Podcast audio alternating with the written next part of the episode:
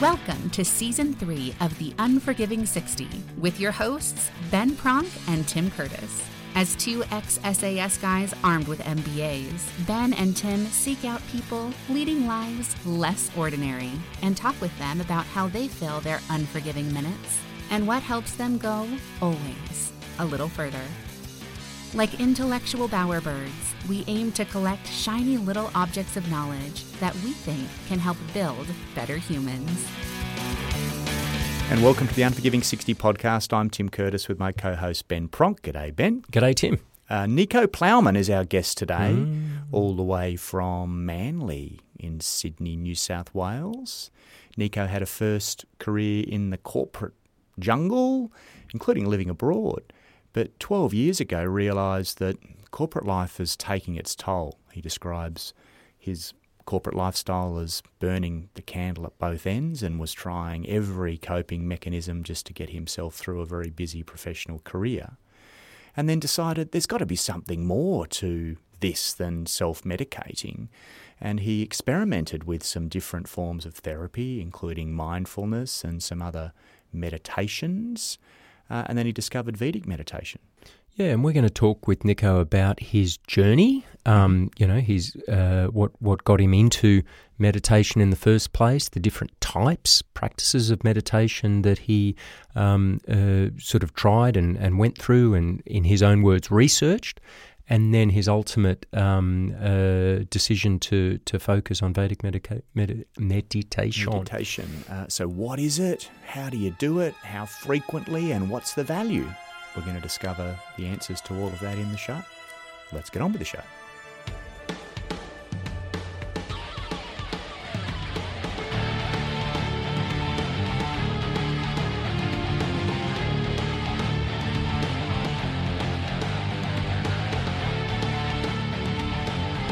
And welcome to the Unforgiving 60 podcast. I'm Tim Curtis with my co host Ben Pronk. G'day, Tim. And joining us via Zoom today, Ben, Nicho Plowman. Welcome, Nicho, to the show. Thank you, Ben and Tim. It's very good to be here. Uh, second meditation teacher. We've had Gary Gorrow on the program before. Uh, ben and I have waxed lyrical about the role of meditation in our lives, albeit we are complete novices and late to the party. Mm-hmm. And we're going to get to that in a little while. But, Nicho, perhaps could you give us a little bit of your background um, leading up to you know how you got into meditation? Yeah, and I think that's interesting. I, I, feel like I probably came a bit late to the party too, um, compared to some hmm. um, some people. But um, I have been teaching Vedic meditation now for eight years, and I learned it um, ten years ago. Um, but the preceding decade before that, I was always exploring different types of meditation, but not to, you know, I guess it's, you know, to some people it's interesting to know, you know, where we get to from here. Um, but I was born in Sydney, grew up in the Southern Highlands, um, you know, quasi country. I don't think it was kind of um, a few hundred acres or a block of dirt, as my dad used to call it. wasn't hmm. exactly um, rural. Um, went to boarding school down there, um, schooled in Sydney, and um, traveled a lot in my 20s. And I did the sort of obligatory year in London. I was in Hong Kong for nearly six years. Head office was in New York. So my 20s was a lot of travel working primarily in the sports television industry and mm-hmm. for ESPN, US Sports Network. Mm-hmm. Um, started the, you know, dot com came, we all went off to seek our fortune. It was good for a while. It all all ended in what I thought was tears, but actually was probably the start of my journey to do my own thing. And mm. um, I had a little bit of money at the time, and I invested in a little company in Australia. We were doing mobile technology stuff, so I've been doing really my own thing in that space for almost twenty years now. Um, but and so then married at 32, got two beautiful teenage daughters um, who are 16 and 14. They live close by here um, and spend time with me too. And then through my 30s, building a business, um, uh, I there was just a curiosity around some things. I had I got a bit unwell when I was about 30. I had partial renal failure, whether that's interesting to your um, listeners or not, but it was probably more a lifestyle um, mm-hmm. a lifestyle thing, and I was pretty good at burning the candle at both ends, really. And that was I gave it a good shot through my twenties, and then I got a little kick up the backside from nature. So at that point, I sort of went the other way, and I started exploring yoga and different types of meditation. And by the time I had turned 38 when I learned Vedic meditation. I had given most things a good shot because I was really good at trying everything, like the bright shiny object stuff. You know, everything's going to be amazing for the. And then three months later, I've bounced off it, and we can talk about why I think that was. Mm. Came across Vedic meditation um, 10 years ago, as I say, and I've been now a practitioner and then a teacher of that um, ever since. Um, and, um, you know, that journey from into teaching sort of has dovetailed into other things and a lot of change in my life personally and even just the things that I do, I guess, beyond teaching in terms of um, involvement with other commercial enterprises. So I guess you could say that it's been a more conscious path for the last decade. Yeah. Can you talk a bit about your sort of journey through meditation? So, really interested in what got. It sounds like you were you're living pretty fast, and there's echoes. Mm. I don't know if you've read Dan Harris's Ten Percent Happier. Mm. Um, you know, he was he was in the the journalist game and and quite cynical about meditation. Got into it and then went on his journey. So, interested in how you got in. Um, but also what different styles, what different practices you you tried that that uh, took you through to Vedic. The first book I read, so it's an interesting. I got given autobiography of a yogi by a friend of mine in Hong Kong, and it was 25 years ago. And he was a practitioner of that tradition at the time. And I I kept that book with me for 10, never read it. I'd get through the first page, never read it, but somehow it sat next to my bed forever through different countries and different, all sorts of different things. And so there was something, maybe there was a spark lit there. And then I read Eckhart Tolle's book, The Power of Now, when I was um, was actually the week I was in Thailand at a place called Chiva-Som, which is this, you know, really lovely health retreat. And off I was doing that sort of thing. But I read that book from cover to cover, and on and I remember walking around that week with a new awareness of something, no question. Um, and it just really struck a chord. And I know a lot of people can relate to that book. And um, and and I guess his story is somewhat not unique, but it's probably more rare that someone would have that instantaneous um, feeling or um, expansion to a heightened state of consciousness and then maintain it. Mm. Some of us may get a glimpse, but um, we may then shrink back into probably the more comfortable place to be. So that was, you know, that was a spark. And um, th- then from there, um, my model was let's run hard, play hard, travel hard. I was building a software company. I was traveling all over the world at the time, young children, um, my wife at the time, Heidi, she had a you know she had a substantial business herself, so it was the you know it was the you know it was the whole the whole sort of picture. And I would get to places, um, high end retreats and those types of things, and I'd learn different styles of mindfulness practices. I'd learned guided meditations. I did qigong for a while. Mm-hmm. I did Bikram yoga, and if I did Bikram yoga, I did it for sixty days straight. So I was sort of just all in, mm. um, very much you know part of um, um, my personality type. And but what I have since sort of understood is a lot of what I was learning at the time were techniques that had been derived somewhat from more monastic practices by tradition. Mm-hmm. And if we consider mindfulness, which I guess some some may say has more of a tie to Buddhism, but I think it's actually probably almost become so derivational of Buddhism that I think it's not entirely correct whether it's contemplative practices, concentration practices, those practices are pretty good when you're somewhere quiet and you've retreated from the modern world and you're in the mountains and the food's all vegetarian and no one's bothering you. You can pick up those techniques in that environment and really, you know, uh, experience um, um, experience and um, value what those techniques can bring try what I started to what I now see is I would try and take those techniques back into this other life, which was my householder, parent, business owner lifestyle, and very, very quickly trying to practice a silent slash vipassana style meditation, for instance, twice a day for an hour. It just it just was never going to happen. Mm. And that was two things. A lot of demands, which we all have, but secondly, um, trying to take modern day physiology, which is engaged, engaged in the world, and then bring it to a halt at 5 p.m. in the afternoon for an hour was just a bit unrealistic. You're going fifth gear to first gear. And and it and and so much the idea of meditation being that we can rest and relax and t- those types of things um, I found myself bouncing off, and I thought I wasn't a good meditator fundamentally.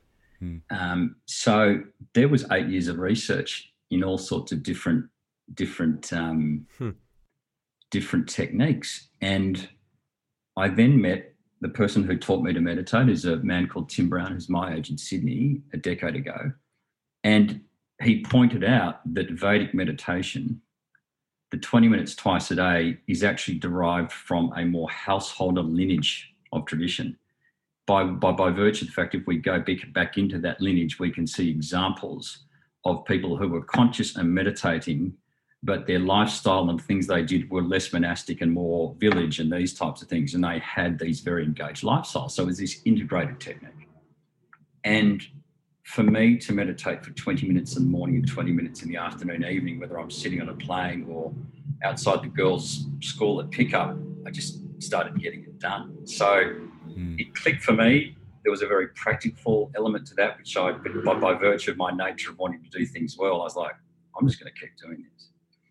So, what started out as just a practical solution to release stress and release fatigue and those things, quick, you know, obviously then quite quickly morphed into a greater understanding of what it means to be more conscious. And 12 months after I learned, I decided to do teacher training. I took 12 months out to do that.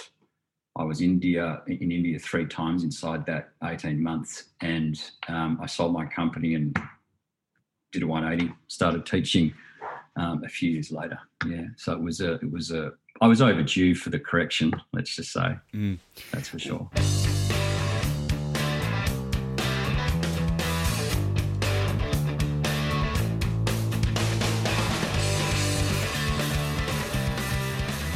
Well, on that very theme, and you talked about burning the candle at both ends. What have you learnt now in your journey through meditation and as a meditation teacher that you wished you absolutely knew when you were burning the candle at both ends? That is a question that sometimes other people will put to me. They'll say, I wish I learned this technique mm. 10 years ago, and maybe I wish I was 18 and all this stuff wouldn't have gone on.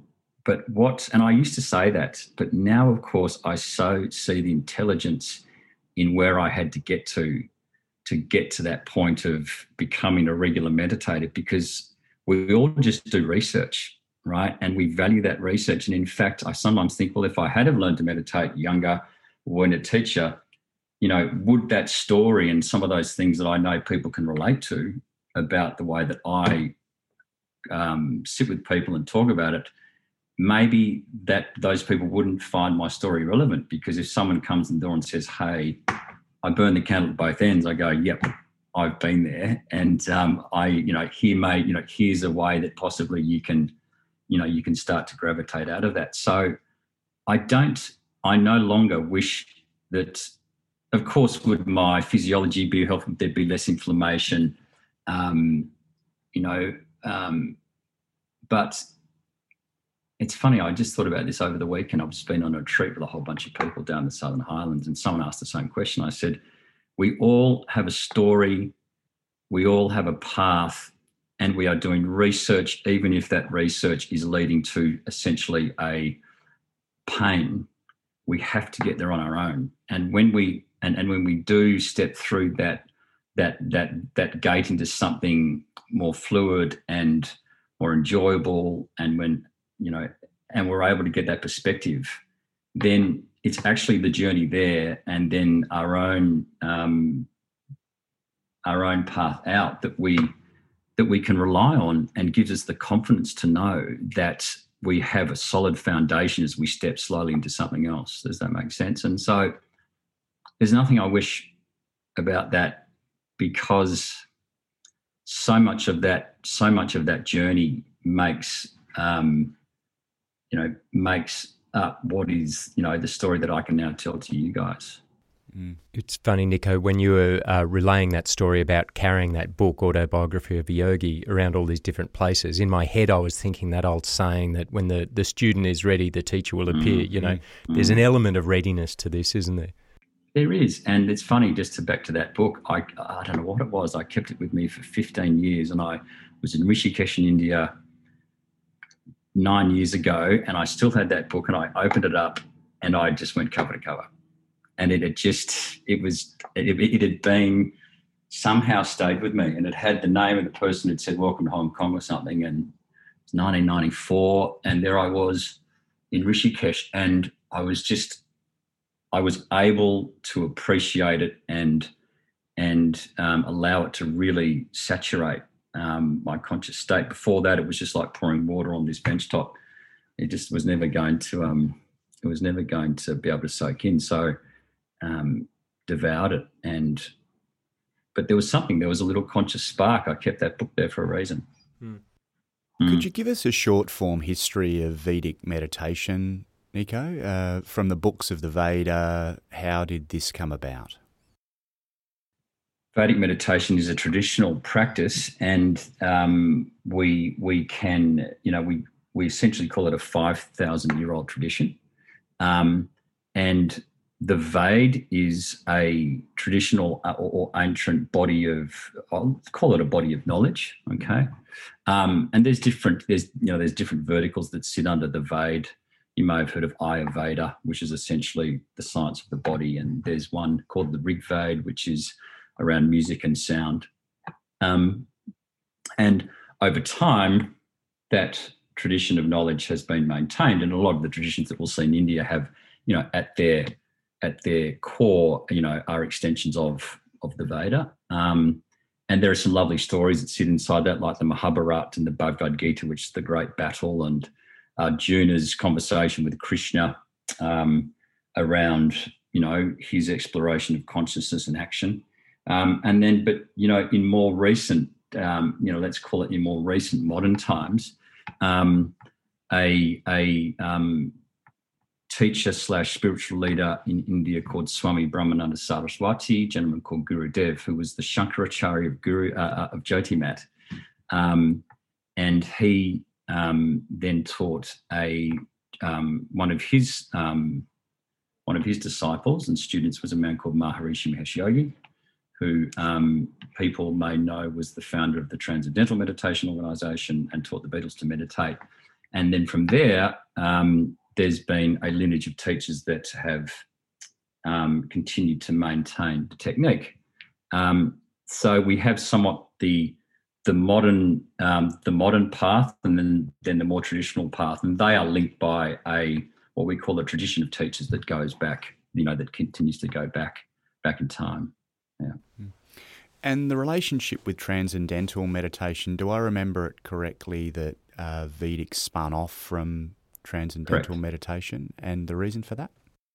Um, it, it, it, spun off. There's um, there's a teacher called um, Thom Knoles who is a, who is the senior Vedic meditation teacher. He was with that organisation for some time, um, and then he. Um, I don't know all of the details of that. Um, I think it's probably almost 20 years ago.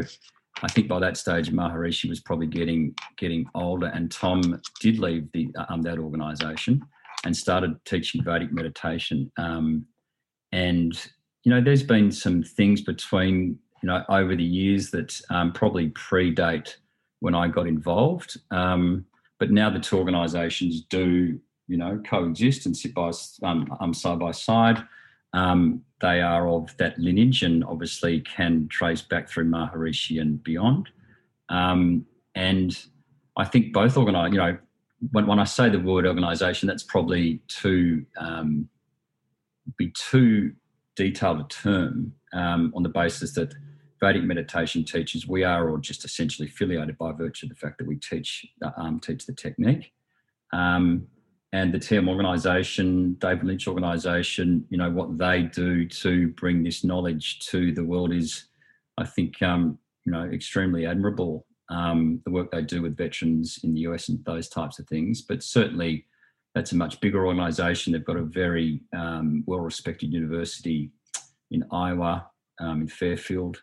So, yeah, I think that would be good. I think Vedic is probably just a a um, I think spin off is a word for it for sure, but it's the same tradition. Yeah.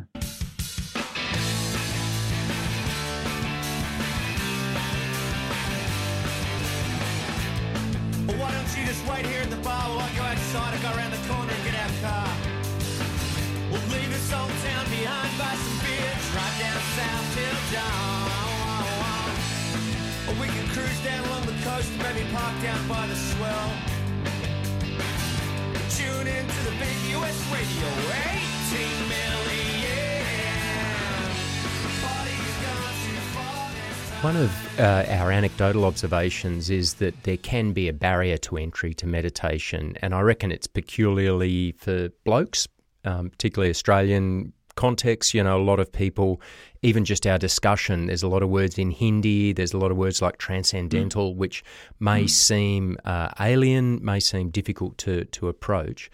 Um, I'd be interested in uh, a like just getting a, a grassroots explanation of, of the concept of transcendental meditation and, and how you found it's benefited you, and b your thoughts on you know what can make this more, um, I guess, uh, accessible for for like I said, particularly blokey bloke Australians that, that may not think that they're the kind of person who's going to, to meditate. Mm. It's a good question. I'll start with the second part of that. Um, the first two people who learned to meditate with me were were the were the builders at um, our house, and I came back from India, um, and they'd seen me through the journey, and we were doing this project up in Palm Beach, and they'd seen me through the journey. I came back from India, and as a teacher, I literally landed, and I walked straight in, and they said, "What have you been up to?" I said, "India."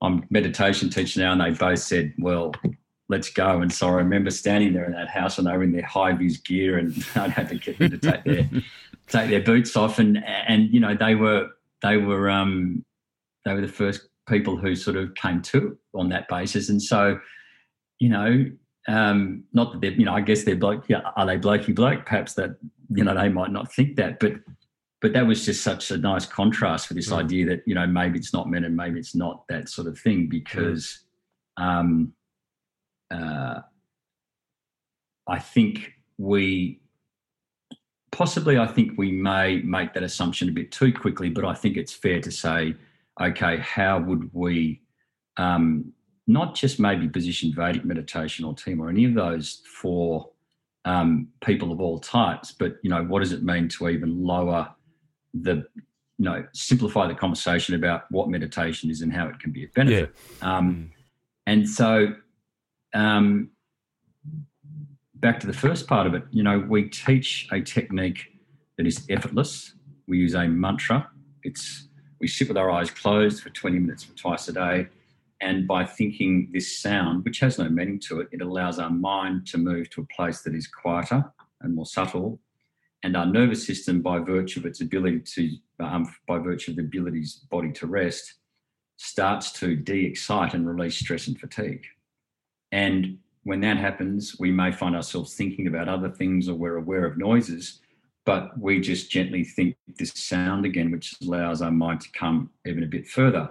And we're moving back from those five senses. We're actually starting to have a more subtle experience of our body and what's probably our inner, um, quieter conscious state.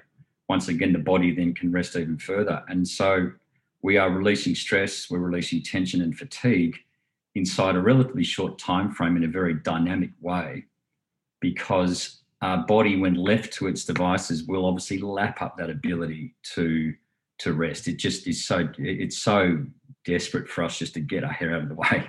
And um and this lovely technique allows it to do so. And so it's it, it's such a simple technique.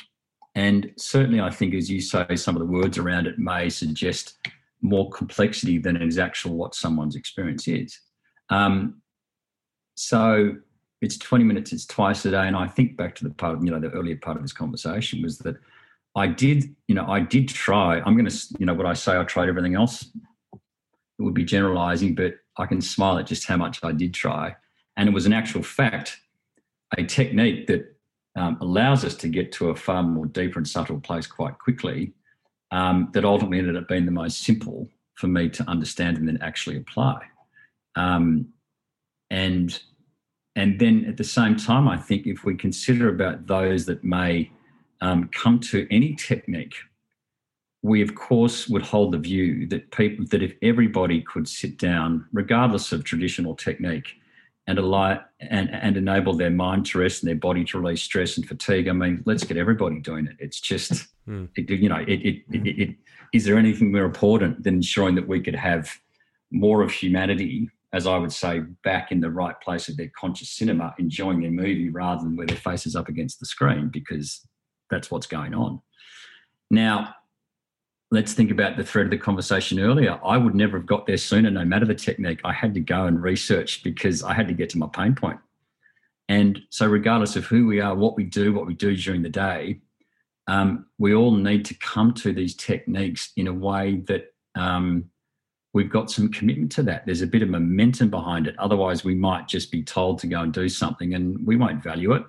Um, we could put a full page ad, you know, in the any any local newspaper going free meditation at the biggest stadium in Perth, and you'd get a few turn up, but in actual fact, and you know, you would actually probably be surprised at just how few do because.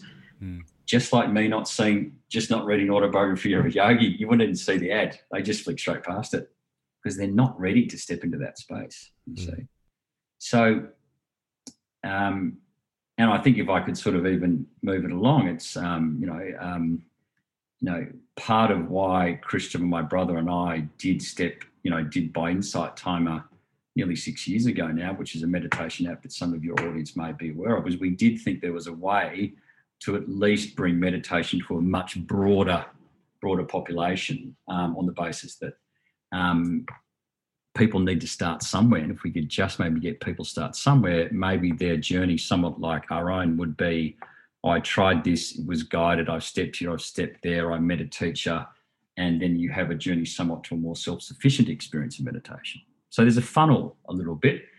And so, can we somewhat um, be part of the funnel and and getting people to just move their awareness towards meditation? That's probably the place to start.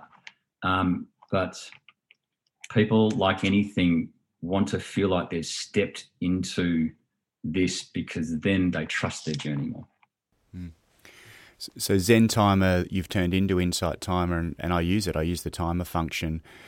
I wanted to circle back on one thing.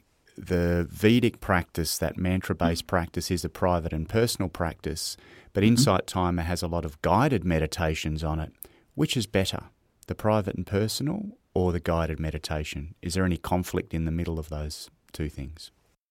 No, I think uh, with Insight Timer. So Insight Timer started um, as a timer, right? It was the first meditation app in the App Store in 2009 or something. It's been a long time. Founded by a guy called Brad Fulmer, um, and my brother and I bought it from him. Um, but you see, people know better actually just what is the best meditation technique for people at that time. Okay. And for someone who wishes to sleep better or has anxiety and they don't really know much more, they may just someone say, Why don't you go and use or calm or insight timer and listen to the sleep a sleep story because it'll help you sleep.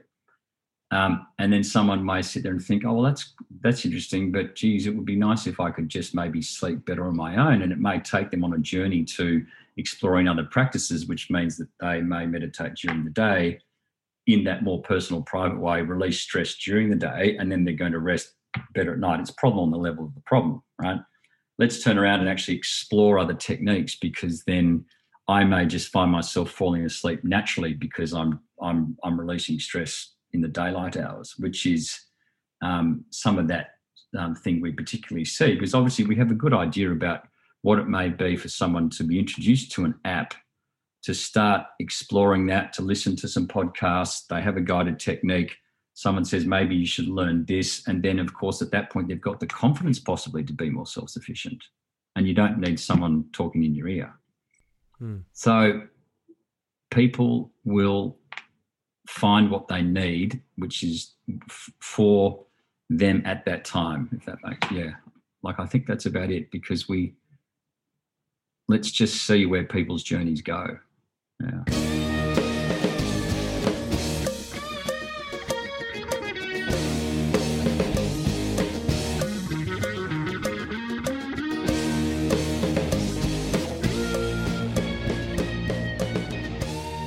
Certainly, in my own nascent practice, have found what I needed in terms of uh, aspects of that stress, and I do like that ten percent happier saying. I, I reckon that's a, a, pretty good thing. It it it has definitely moved the needle, but I've also found things that I was not expecting, and one of the uh, benefits, and and I assume there's a causative effect. It might just be a correlation, but I'm seeing um, it, it it appears at times like there's an, an Instagram filter on my life. I, I see light in a, a, slightly different way, and maybe I'm just more attuned, or maybe seeing things um, in a or a little more beauty in in the the mundane. Have you experienced any unexpected sort of benefits uh, from your your own practices?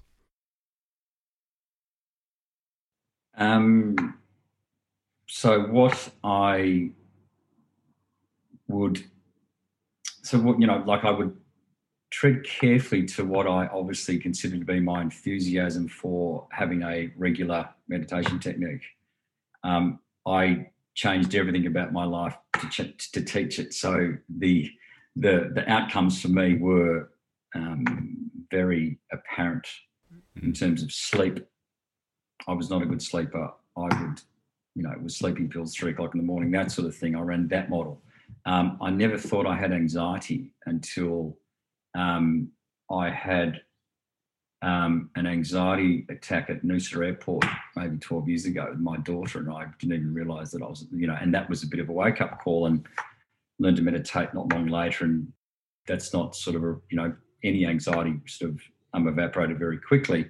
Um, and then just physically, um, you know, if we are consistently releasing stress, we're going to. Um, I had chronic back pain for a decade. I would have said that by the time I was 50, I've always thought, well, I'll be, you know, not functioning. Um, I'm nearly 50 and I've probably not been as strong or as capable or as active as I would have been since I was 25. Now, why? Because consistently, twice a day, my, you know, my mind has been able to rest, my body's relaxed, I've released stress I've released that tension, I've released that fatigue. So inflammation has just been retreating so rapidly and so quickly. And of course, with more time and more energy, you're going to move into um, doing activities. You're going to feel more motivated. There's a whole bunch of things that come from that. You know, we are less, you know, less of the cortisols and the adrenalines, and we're moving into the endorphins and the serotonins. And so these other things allow us to get perspective back. We're feeling more motivated just to get out of bed because we've actually rested well as opposed to you know, um, tossing and turning from two to four, which is just the body releasing stress. It's not the mind. Where that's a mistaken idea too. So I could go on. Um, is that we underestimate just how much it is that if our physiology and our nervous system are consistently um, coming to a place where they can repair and rest, then we're going to see those benefits flow into all of those little things that we can all talk about and that in and so most people will start ticking a lot of boxes around anxiety or depression or um, you know physical health around well-being around strength around exercise because um, you know this extraordinary this extraordinary nervous system that we've been given to enjoy this life um, you know it is the it's the ferrari that um, that, that that that deserves to be you know serviced in the morning and driven as hard as it can during the day and then come back in the afternoon and give it a bit of love and a bit of this and a bit of that and then enjoy the evening. And so i think that's the other part of this is people think well if i learn to meditate will i slow down and start sort of cruising around and wandering looking at the sky? It's no in actual fact you know you you you adopt a technique you're actually going to take yourself into action in as dynamic a way as possible. So there we go. Beyond just the things that we start to feel like we're fixed, we move into the the next gear of dynamic activity, potentiality, purpose. I mean, unlimited human potential is actually sort of where it goes the other way. Um, so here I am. I can feel my enthusiasm building for why I think you know what benefit what what meditation did for me, and I mm. I don't want to, um, but it's just I can't help it. I mean, um, we underestimate what movie we can enjoy when we're back from that from that screen of of of an overwhelming experience. And regular meditators are just less overwhelmed by anything. Um, doesn't mean we don't get stressed. but but our body will will will will process stress faster and we bounce back faster. So regular meditators will very very quickly start to see um, benefit and change. And to your point, absolutely, if your physiology is more um, in balance and you are back in a, you know you're you know you're at a place where you've got perspective are your senses more heightened absolutely a regular meditator's taste buds will change because it just your, your body doesn't want to sit there and eat a tub of ice cream in front of netflix Hmm. Your body is saying i'm now more in alignment with my natural state. So sugar it just doesn't it's too sweet. Let me your you know your taste buds will shift. What you see what you start to wish to engage with will become more you know high grade. It's not walking dead for seven days being there. It's hmm. like i can't even just that's let's get rid of that and let's start to gravitate towards towards things that support my journey in a more evolutionary way. Let's get to that. So what we see what we hear what we taste what we want to talk about will change. Sit down at a bunch of people and you know there's a conversation going on that's just not that interesting. It's because literally the content is not supporting you anymore. It becomes quite visceral. So i'm out of here. And if i'm out of here it means i'm not having a drink with these people. And and i'm talking about a decade of change and i'm giving you some of the sort of big blocks of that but um it's um it's just a total like like it's a total shift. Total shift which we're all capable of. But it requires some discipline and some trust and some devotion and we either choose that our nature is broader and let's just say somewhat divine or we ignore that and continue doing research and that's fine too So, like you can meditate by yourself whilst you're waiting to pick the kids up from the school or in a bus or a train or pretty much any location in your house or anyone else's house, you can also meditate as a group. Could you talk about the differences in energy and experiences when you're meditating as a small group? everybody will say how much they enjoy meditating in a group no question um, i've just had a group of 20 people down at down in the southern highlands and we were doing some yoga and meditation over the weekend and we'd come together in the room at times and at other times people were in their respective rooms. When when the group was together in the room there was just a wonderful stillness and silence to that. Um, it's like the birds just sort of stopped singing and there were some times when it was just this lovely collective calm and it it, it is they, they they did some studies. Maybe it was chicago i can't remember they but but they do call it the maharishi effect maharishi being one of the teachers of this tradition but also rishi is seer maha is great so you know the idea of sort of that idea that when we get together we there is an effect of that and i don't wish to I'll be careful about some of the things that I recall about, but certainly they did a. I think they got some airplane hangars in you know one of the cities in the states. They had thousands of people meditate, and they were able to then track some of the demographical changes or even some of the things that were going on throughout that time. And crime was down. There's a whole bunch of things that they drew from this experiment they ran of huge groups of people meditating together and the effect it had on that collective. But um, I think anyone who has meditated in a group will really benefit from that and and and and pick up on that sort of collective you know silence that you know that can, can come from it definitely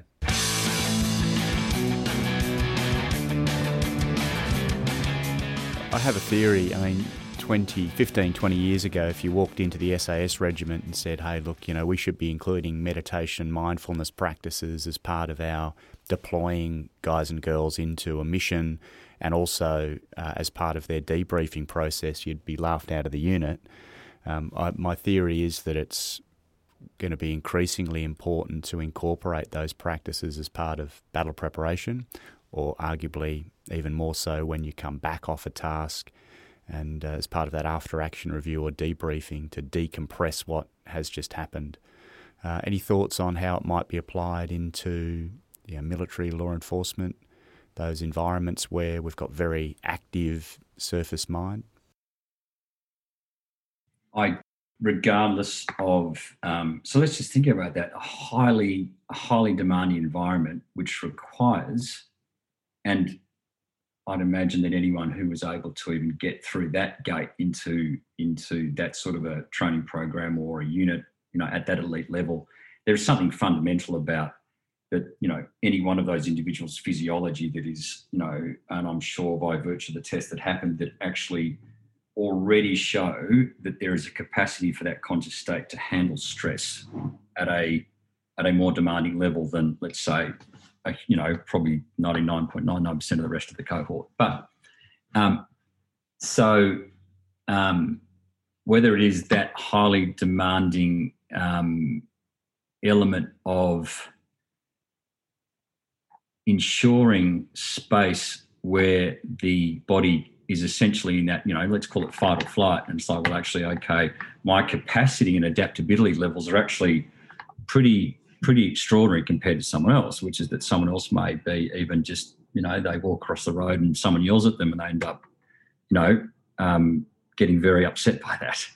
Um, what, what in actual fact is is is going on is that there is just different levels of, de- of adaptability within that physiology or nervous system. So yes, to think that you could further enhance the capacity of someone whose whose whose ability to hold space in a very demanding environment is increased, well, it's going to um, you know we can only you know we can only consider that to be beneficial, and whether it's those types of highly demanding environments, and then we move back into you know competitive sports, it's the same thing. The only way that people can maintain that level of um, competitive, physical, and um, you know that demanding edge is that you know it takes a certain time, right? But um, so we see it in sports, we see it in corporate environments, very competitive places. I mean, meditation is now considered a and like an important tool in the mix, and I think it's only a matter of time before it becomes, you know, as you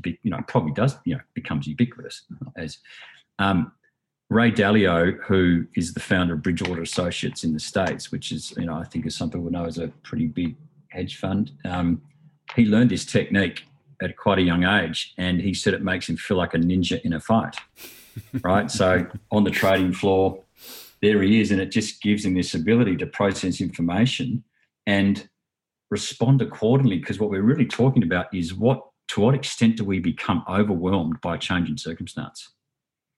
To what extent do we, um, and on the basis that we are unoverwhelmable in changing circumstances mean that our capacity to respond appropriately is maximized. And the only, you know, and and the thing that that will the most substantial um, component to that is what's going on with the chemical makeup in our body when that change comes about. And it's like, well, change, change, fine, fine. And I think even regular meditators will will recognize very quickly that some things that may have used to bother them just don't at all even if that there is a stress response because let's remember stress is an important human response you know we need to run from the bear sometimes right mm. um, mm. Um, so let's just consider stress to be a good response getting stressed all the time is not but it's like okay stress response required instant recovery i'm ready for the now i'm ready for the next change of circumstance so that's what we're cultivating at different levels. It's that, you know, here I am, I'm front row conscious cinema. My life and movie are overwhelming. Why? Because all of the stimuli, um, stimuli is causing my physiology to run too hot. So I'm in either fight, flight, or freeze. At that point, movie front row, the you know this amazing screen that I'm meant to be enjoying is actually just color, sound is distorted, and at that point, I'm going to self medicate what will I do to give myself a momentary, um, some momentary respite? I'll have a cigarette, I'll have this, I'll do that, I'll have alcohol, I'll have drugs, any types. I'll be a workaholic. There's a whole bunch of things we'll do in the front row of our conscious cinema to cope with this life. If we continue that model, at some point, stress turns into inflammation, inflammation turns into disease, and someone is tapping you on the shoulder and saying, "Hey, got to get you back in your back in your conscious cinema," or "I'm telling you, I've got to cut this out whatever, or in fact, you're out of your conscious cinema altogether, which is which is life's over. Hmm. Start meditating. Start allowing mind to rest, body to follow. Replace that stress set of chemicals with a more supportive um, set of chemicals. Come back a row, come back a row, come back a row. oh, movies actually manageable, fantastic. What's happened? My relationships are changing with everything. Come back, a row, come back, a row, come back, a row. Oh, beautiful. Isn't it interesting? I've now got time to contemplate information. I'm getting a more strategic view. Oh, there's people in my cinema. They're actually all quite nice. You know, I've got I've got friends and family who I actually want to speak. it just keeps going. And if we start to do that, relationships change. Relationships change with food, with alcohol, with drugs, with what we do, with our purpose. And so we can put anyone in that conscious cinema, regardless of whether they are, you know, at that elite level of um, conflict and warfare, at elite level of sport, at elite level of business, put anyone in their conscious cinema. If we're ideally, if you know, if we're in that ideal place, we will engage with this movie appropriately right? And it doesn't take a lot just to drop a technique into that mix. You know, 20 minutes twice a day is two 20 minute slots of the 72 that exist in our day. Say it that way, it's not a lot.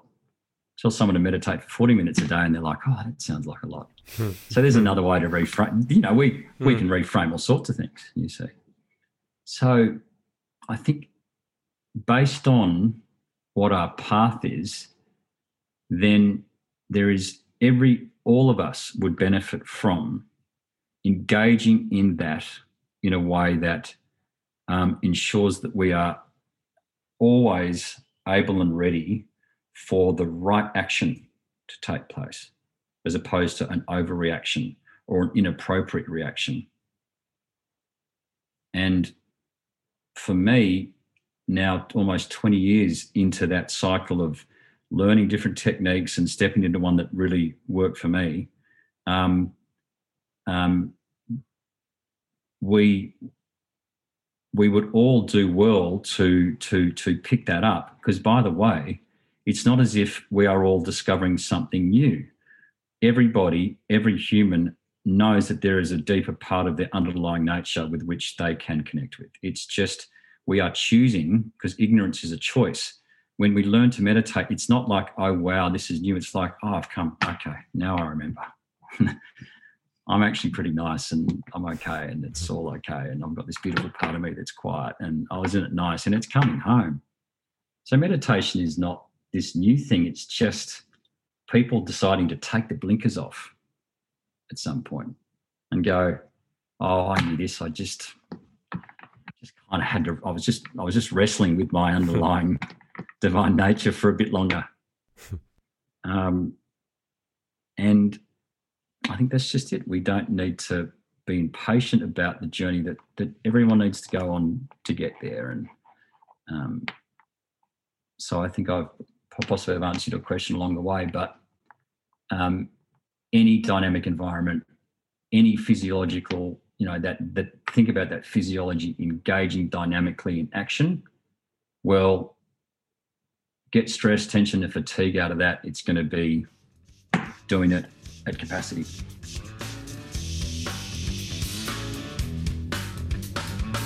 Have you been to India? Have you been to India? Have you been to India? Have you been to India? Well, you better get some of it, India.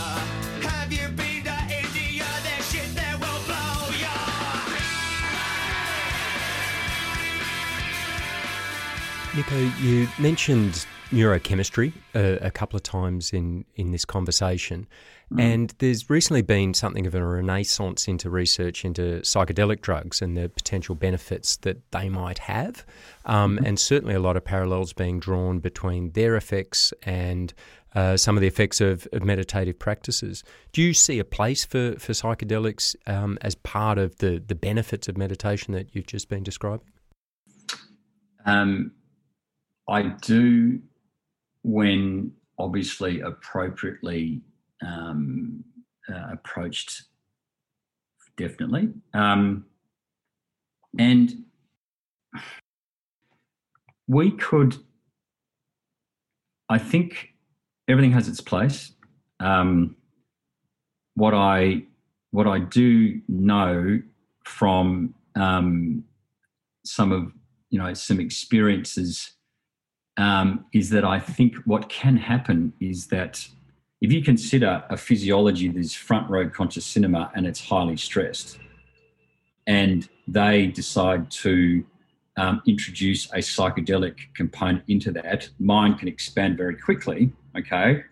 And um, of course, there's nothing external about that. It is just the ability for mind to actually open doors into things that already exist, of course. And we've just closed down, you know, we've just closed down our, our willingness or capacity to actually live with some of that all the time. Um, and of course, if you consider big expansion of mind and understanding, but physiology, okay, has to play catch up, right? Which is why there's a lot of integration around this sort of stuff. So it's like, boom, wow, wow, look at that, fantastic, isn't that amazing?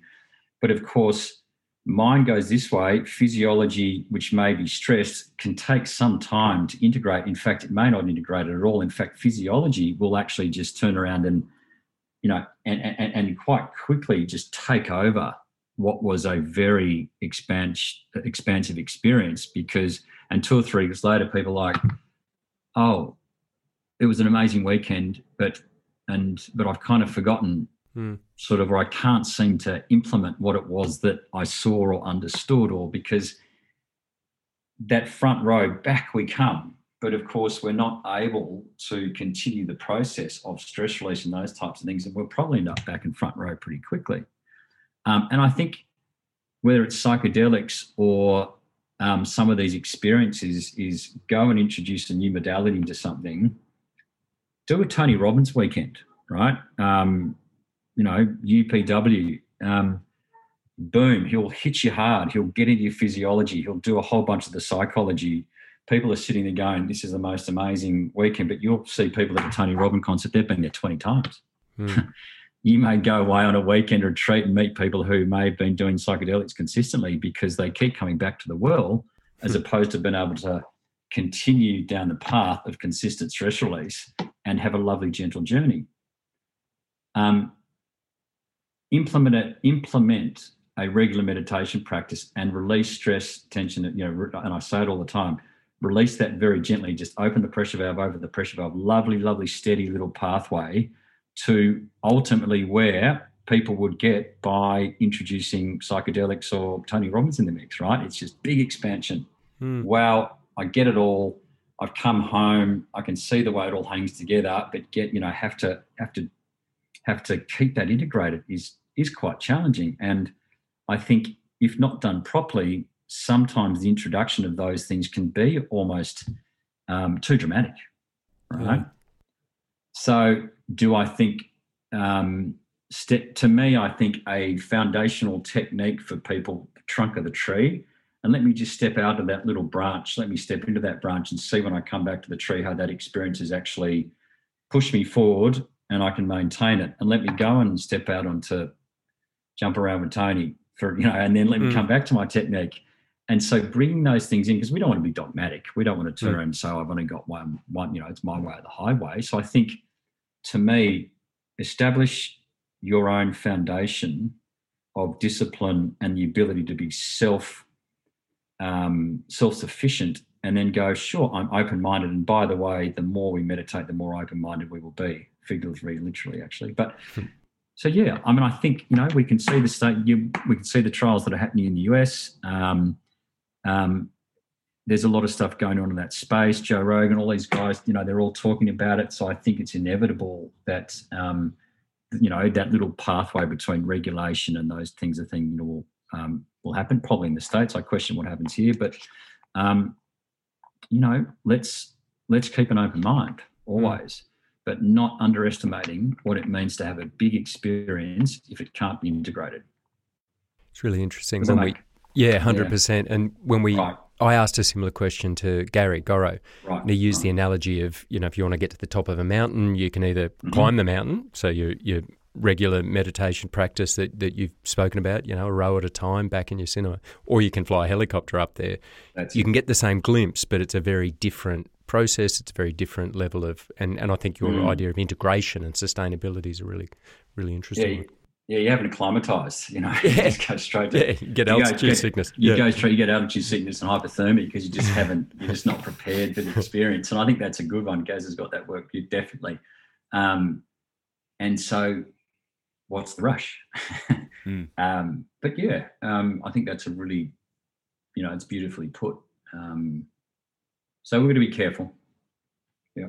Nicho, are the corporates waking up to this thing called meditation? Are you finding approaches from uh, organisations that are saying, hey, bring this as a practice into our company in order to improve the quality of our employees and maybe also the quality of their performance?